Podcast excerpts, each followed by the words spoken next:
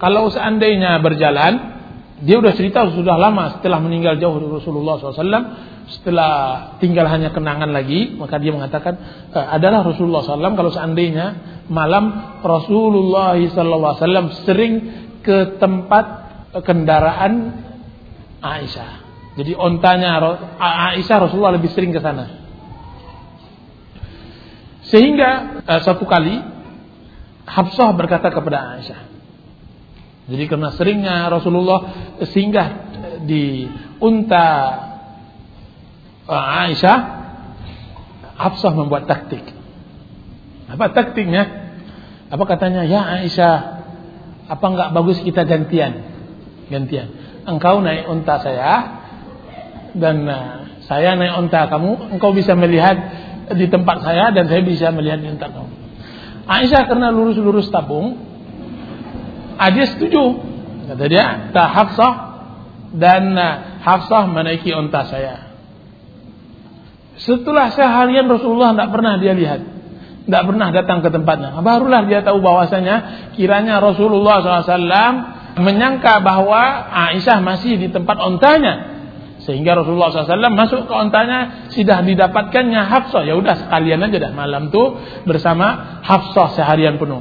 Aisyah mengetahui taktik Hafsah ini, akhirnya dia istirahat turun dari ontanya, kemudian dia masukkan badannya ke semak. Apa katanya? Allahumma ya Rabbi sallit alayya akraban. Ya Allah, tolong gigitkan kalajengking ya.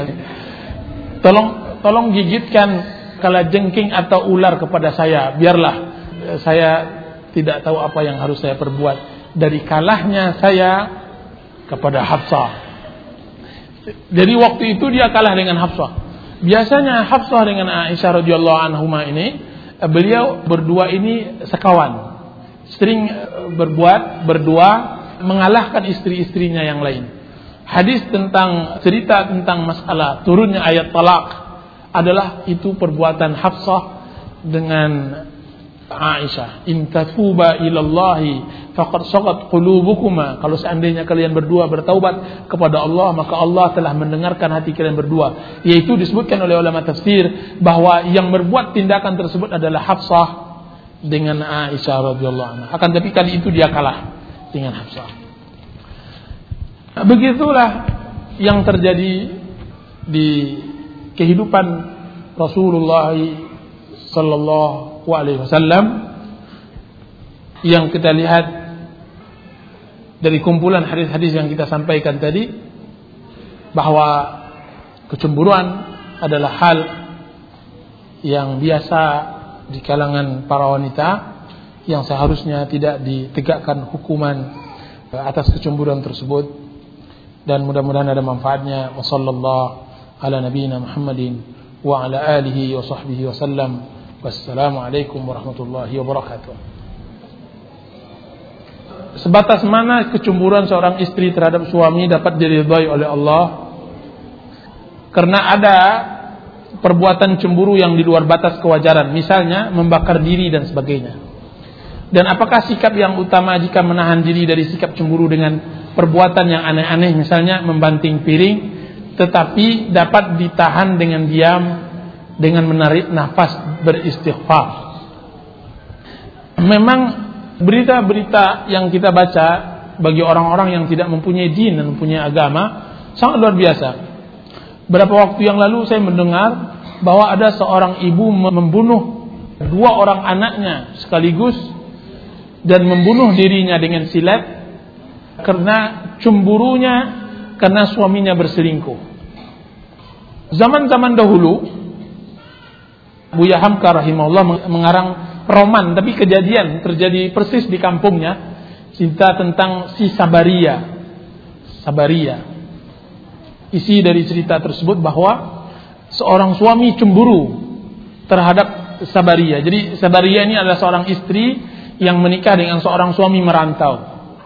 Ketika sudah jauh merantau dan pulang membawa uang dan semacamnya, sesampainya di rumah dia bekerja mati-matian untuk istrinya yang selalu dia bayangkan di rantau. Kemudian ketika sampai di rumah, kiranya dia dapat istrinya berselingkuh untuk menyelesaikan semua keletihan yang bertahun-tahun dia datang, dia berangkat merantau jauh, akhirnya dia bunuh anak-anaknya, dia bunuh istrinya, dan dia bunuh dirinya sendiri.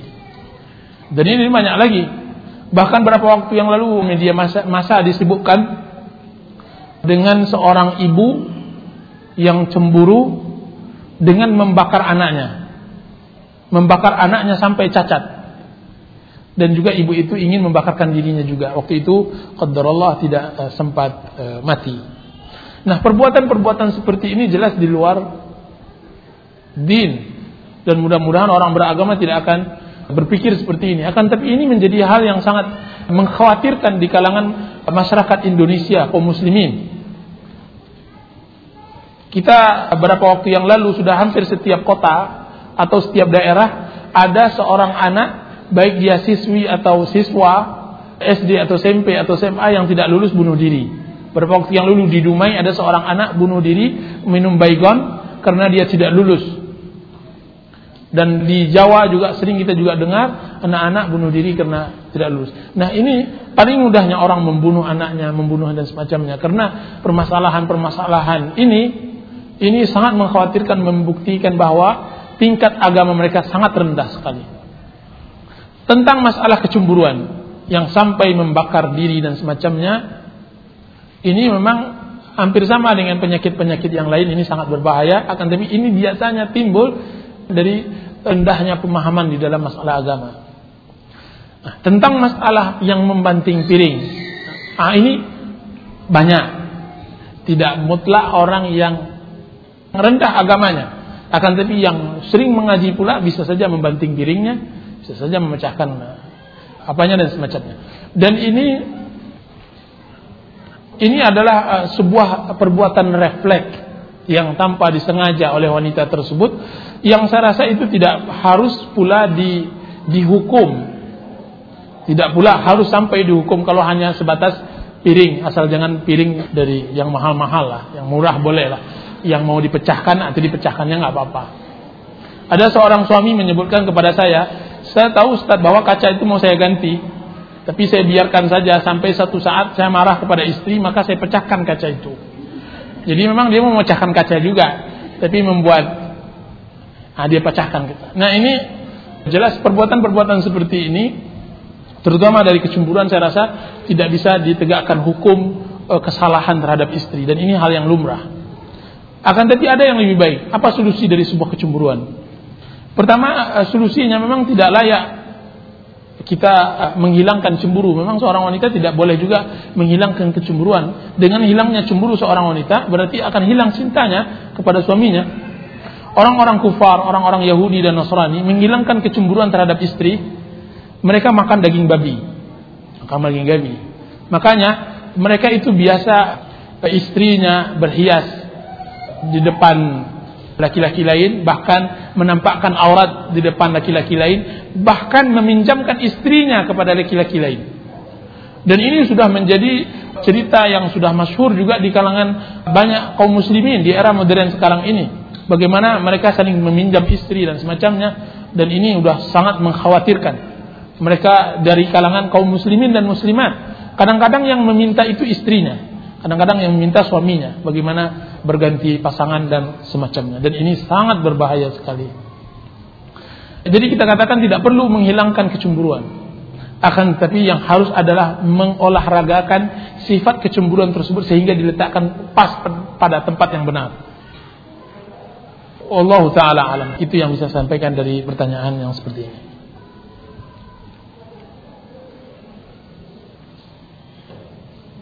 Di sini ada pertanyaan, Ustadz seperti penjelasan Ustadz tadi bahwa semua istri pasti punya rasa cemburu dan tidak rela suaminya menikah lagi. Yang saya tanyakan yaitu apa hukuman bagi suami yang menceritakan tentang istrinya yang rela, tidak cemburu.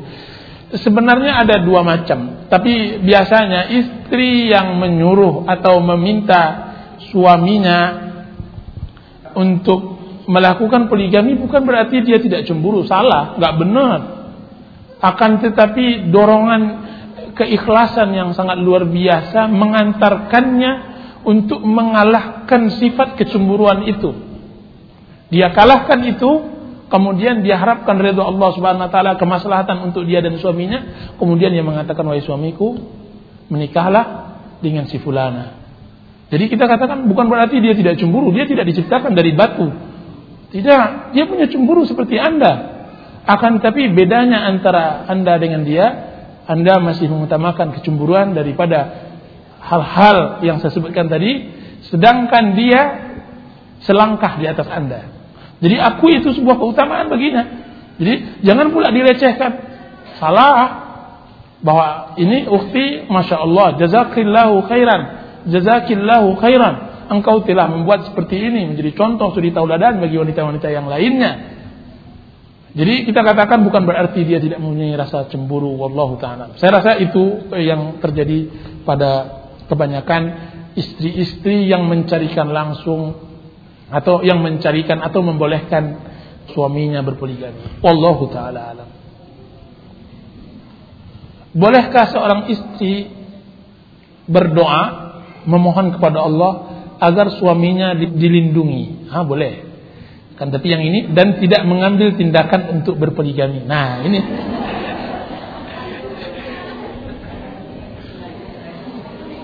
Jadi pertanyaannya ada dua nih, dilindungi agar jangan mati, payah nih. Nanti kalau mati payah pula. Jadi lindungi ya Allah suami saya.